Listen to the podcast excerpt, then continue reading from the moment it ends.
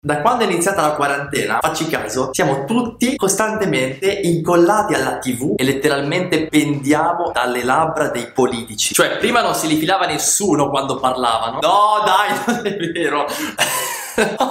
Adesso invece attendiamo le conferenze di Conte come se fossero l'oracolo di Delphi. Cosa c'è oggi in tv? C'è Conte che parla! Wow! Modalità smart working. E se non è Conte, è Mattarella. Giovanni, non vado dal barbiere neanche io. Per gli inglesi è Boris Johnson. Be positive. Per gli americani è Donald Trump. America first. E rimaniamo davanti allo schermo tutto il giorno in attesa di una parola che ci aggiorni sulle novità del contagio o che ci dia un po' di speranza o anche solo qualche espediente su cui farci due risate. D'altronde questo è normale. Noi siamo uomini, non possiamo fare a meno della parola. Dio nella Genesi crea il mondo con la parola. Nostra madre ci ha svezzati con le tette e con le parole. Chi è l'amore della mamma? E sicuramente sarà stato un ti amo pronunciato con amore a cambiarci la vita. Oppure non vediamo l'ora che arrivi.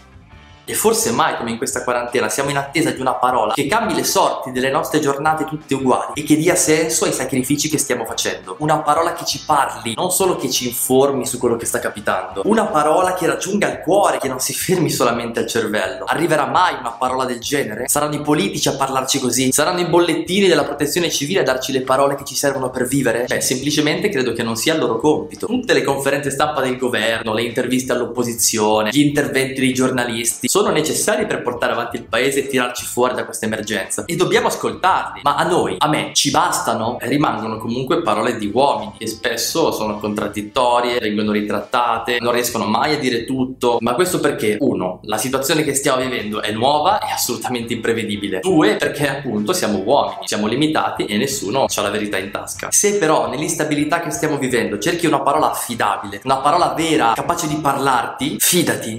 Leggi il Vangelo. Ah, non l'hai mai fatto in vita tua? Beh, adesso che sei in quarantena puoi iniziare, no? Tanto hai già cambiato quasi tutte le tue abitudini. Provaci, non hai nulla da perdere. Quindi, perché devi leggere il Vangelo in quarantena? Primo, perché è una parola che non passa mai. Il cielo e la terra passeranno, dice Gesù nel Vangelo, ma la mia parola non passerà mai. Da quando fu scritto il Vangelo è sempre rimasto lo stesso. Durante le pesti, le rivoluzioni, le guerre, il Vangelo ha sempre saputo ispirare, guidare, consolare gli uomini e dargli strumenti per interpretare la realtà realtà e starci dentro da Dio, come i grandi santi ad esempio. Leggere il Vangelo oggi significa aggrapparti a qualcosa di affidabile e solido che ha ancora qualcosa da dirti e che anzi ti permette di comprendere meglio questa situazione eppure tutte le altre parole che senti, anche quelle dei politici. Ascoltare questa parola ti allarga lo sguardo sulla storia intera e ti offre il punto di vista di Dio sulla vita e direi che quantomeno questo è molto interessante. Secondo, perché il Vangelo è una parola che ti salva da te stesso, a forza di dar sempre troppo retta a te stesso, alle tue posizioni, le tue emozioni, le tue idee, rischi di rimanere fregato perché diventi autoreferenziale, sostanzialmente solo chiuso nel magico mondo delle tue convinzioni. E se le tue considerazioni sulla vita, su questa pandemia, sull'operato di chi ci governa, sono solo il frutto di riflessioni fatte a partire dalle tue opinioni personali e dalle tue emozioni, capisci che rischi di impantanarti e non venirne più fuori alla fine. Abbiamo sempre bisogno di qualcun altro che ci salvi da noi stessi, che ci permetta di andare oltre quello che stiamo vivendo in questo momento, soprattutto quando stiamo vivendo un problema, una difficoltà una fatica, una quarantena, una pandemia planetaria. Scusa, se uno cade in un pozzo non può tirarsi su da solo prendendosi per i capelli. C'è sempre bisogno che qualcuno dall'alto arrivi e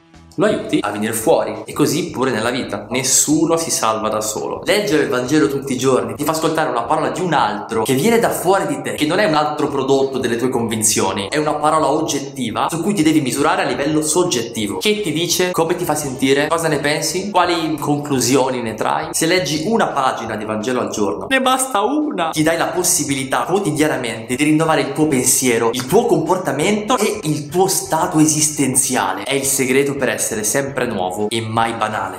Sbam! Terzo, perché è una parola che ti fa sperimentare la consolazione di Dio. A volte basta veramente un messaggino dalla persona giusta per cambiare di segno la giornata no. Il Vangelo è parola di Dio. Una pagina di Vangelo è come un WhatsApp da parte di Dio che è capace di illuminarti la giornata. La differenza è che non sempre ti arriva il messaggino giusto dalla persona giusta. Sorry, bro. Invece Dio ti parla sempre, proprio a te. E metterti a leggere il Vangelo significa metterti ad ascoltare quello che ti vuole dire. E questo ti fa sentire meno solo. Ti fa sentire speciale perché ti senti raggiunto da qualcuno che ti vuole bene e che ti sta dicendo qualcosa per il tuo bene. Ah, figo. Cosa vuoi di più dalla vita? Insomma, per favore, Continua ad ascoltare le parole dei politici alla tv, ma ti prego, non dimenticarti di ascoltare pure la parola di Dio. Eh, ma come si fa? Non l'ho mai fatto in vita mia, non so neanche da dove iniziare. Si potrebbero dire tantissime cose sulla lezione divina, i tempi della preghiera, l'esegesi dei Vangeli, ma a bello c'è un unico vero segreto per leggere il Vangelo. Vatti a prendere un Vangelo, aprilo e inizia a leggere. Un consiglio, inizia col Vangelo del giorno. Info in descrizione. Ciao!